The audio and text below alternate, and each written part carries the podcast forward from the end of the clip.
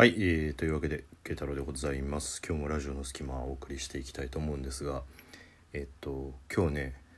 えーお話をしようと思った話題の前にですよ。はいこちら今目の前にものがあるんですけれど今日もしかしたら見たことある人もいるかもしれない。セブンでね買ってきたベビースターラーメンオンアイス。っていうところで。はい。ベビースターとラーメン一緒にしちゃっていいのかっていうところで、えー興味あったんで買ってみましたっていう。はい。えっとね意外に高いんですよ。213円とかするの。で、えーベビースターラーメンオンアイスバターキャラメル味混ぜて楽しいって。ここポイントでしょ？混ぜて楽しいって。決してね混ぜて美味しいとは書いてないっていうところでね。まあベビースターと一緒にすべきものなんでしょうかっていうところでね、まあ、食うリアクションも含めてちょっと撮ってみようかなと。あのもちろんベビースターラーメンアイスはあのおやつカンパニーが出してるところになりますのでちょっとね開けてみたいと思うんですけど。えっとねまあさっきねちょっとあの最初に開けたんですけど。後で画像もアップしますけど、えーまずねアイスが見えない。全部、えーベビースターになっております。もう。全部ベビースター。あのね上アイスのカップにベビースターあすっげえベビースター癖 というとこで、えーベビースターに混ざって、えーアイスがねあるんですけれどもちょっと食べてみたいと思いますと。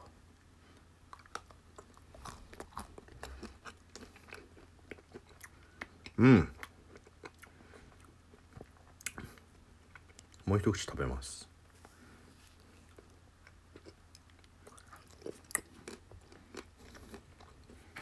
うん。うん。お。ううんうん。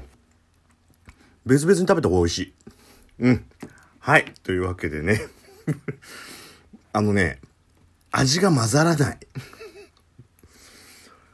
普にあとななんだっけこれ。何何？バターキャラメルアイスを食いながらベビースターをつまんでる感じ。しかもアイスと一緒になってるからあのねボリボリボリボリっていう感じがなくてあのね濡れた段ボールを噛んでる感じ。濡れた段ボール噛んだことあんのかって話ありますけど、え濡れた段ボールを噛んだ感じのなんかこう砂砂砂っていうなんかしなしなな感じが非常に出ておりますね。うん、でもなんかさ食べてくうちに癖になるとか言うからねもう一回食べてみよう。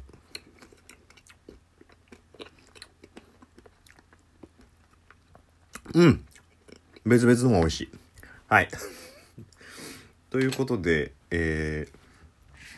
えーベビースターラーメンオンアイスバターキャラメル味はい、えー興味のある方はぜひ買ってみていただきたいと思いますとおすすめはハーゲンダッツのキャラメルとかを食べながらベビースターラーメンを別個で食った方が絶対美味しいと思いますけど、えーぜひ一度ねチャレンジしてみて、えー同じリアクション同じ気持ちを共有していただければと今若干ね200 200円返せって思ってるぐらいのレベルですかね 美味しくないわけじゃない。え、言ってきます。美味しくないわけじゃない。だって、アイスとしての味は成立してるし、ベビースターとしての味ももちろん皆さんご存知だから成立してると、これは完全にね、成立してるけど、それね、一緒に食うもんじゃないっていうね。うん。下だけで食った方が美味しいけどね。はい。えー以上、食レポでしたというところで、はい。えー今日はね、あの、まあ、お話ししようと思ってたことは、すごい、あのベビースターが歯に詰まる。ちょっとドキドキした話なんですけど、まあ、帰りがけにあったね。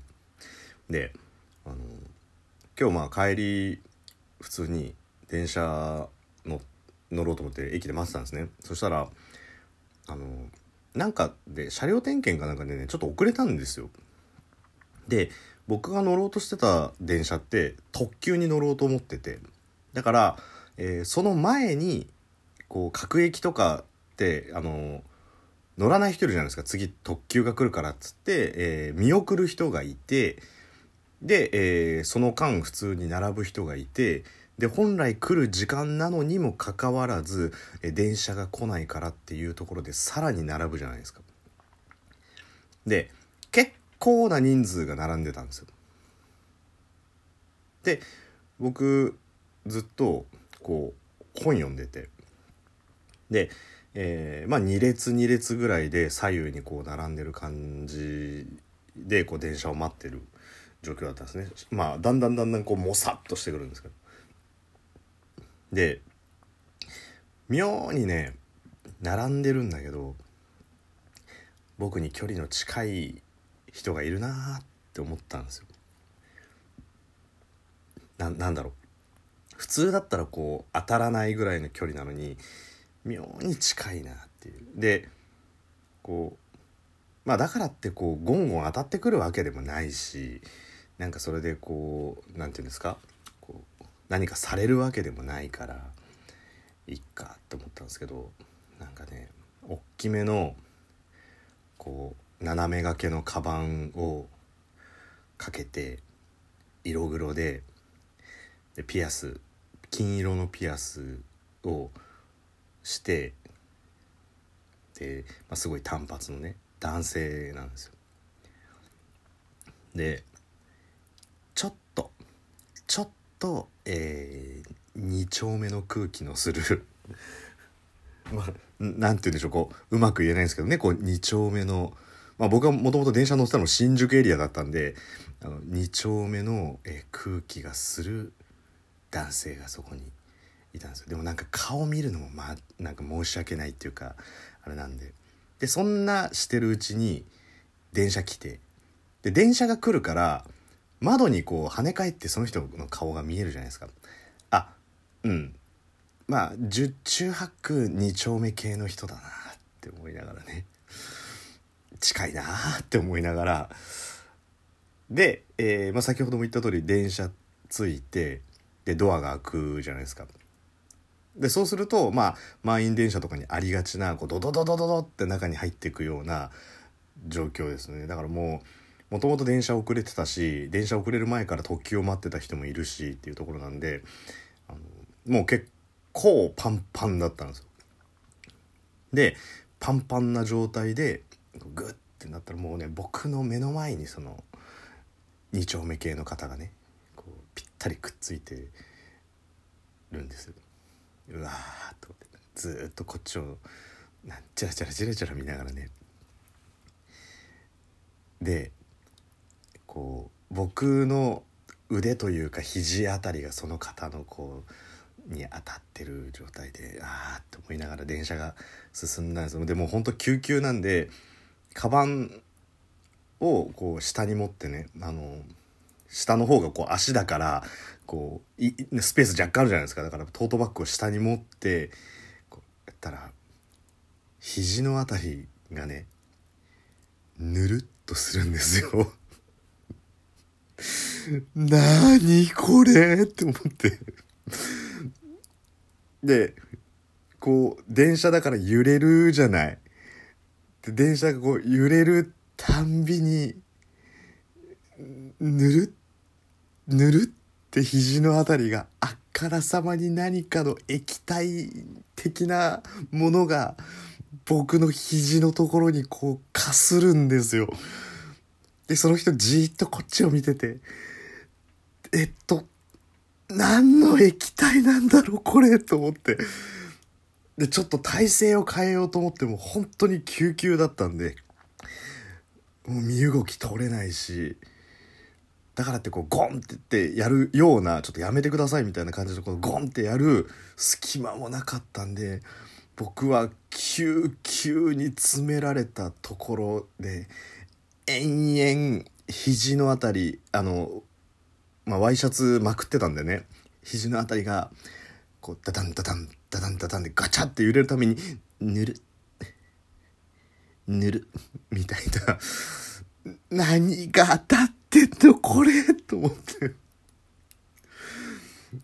でもずっともう意識なんかもう、その、左手の肘にしか行かないですよ。だってもう揺れるたんびに。ぬるぬるってなってて。でしかもその男性はずっとこっち見てるじゃないですか。でもぬるぬるする。何をつけられてんだろうと思って。でそしたらそのうちにこうべちょってそのぬるぬるっていうね小さい感じだったのがべちょっていうのに変わってもうこれは無理だよと思ってべちょっていう風になってで何なんだろうと思ってでようやく大きい駅着いたんですよ。でもう一刻も早く拭き取りたいっていうね、もう一刻もあの、ギャッツビーのフェイシャルペーパーみたいなので、もう一刻も早く肘を拭きたい、肘を拭きたいと思って、で、ちょうどブワッと出た瞬間に、その男の人、あの、斜め掛けのバッグかけてるって言ったじゃないですか。カバンの中からぴょこって顔出したチワワだったんですよ。その男の人はチワワを持ってて、そしてもうチワワって分かった瞬間に、うわ、もう可愛いってもう、鼻がね、鼻が僕のこう肘のとこにツンツンってって、それをペロって舐めてた感じだったけど、もう、可愛い何これ可愛いと思ってももうね、人間って正体分かった瞬間感情変わるね、うわ、可愛いと思ってる。そしたらもう僕のとこペロペロペロって舐めてて、でまあその人そこの駅でね降りる時に僕もあんまりニコッとしたもんだから「あごめんね。この子も君のこと気に入っちゃったみたい。ごめんね。じゃあ」って言われたんですけど「いや待てよ。今この子もって言ったよ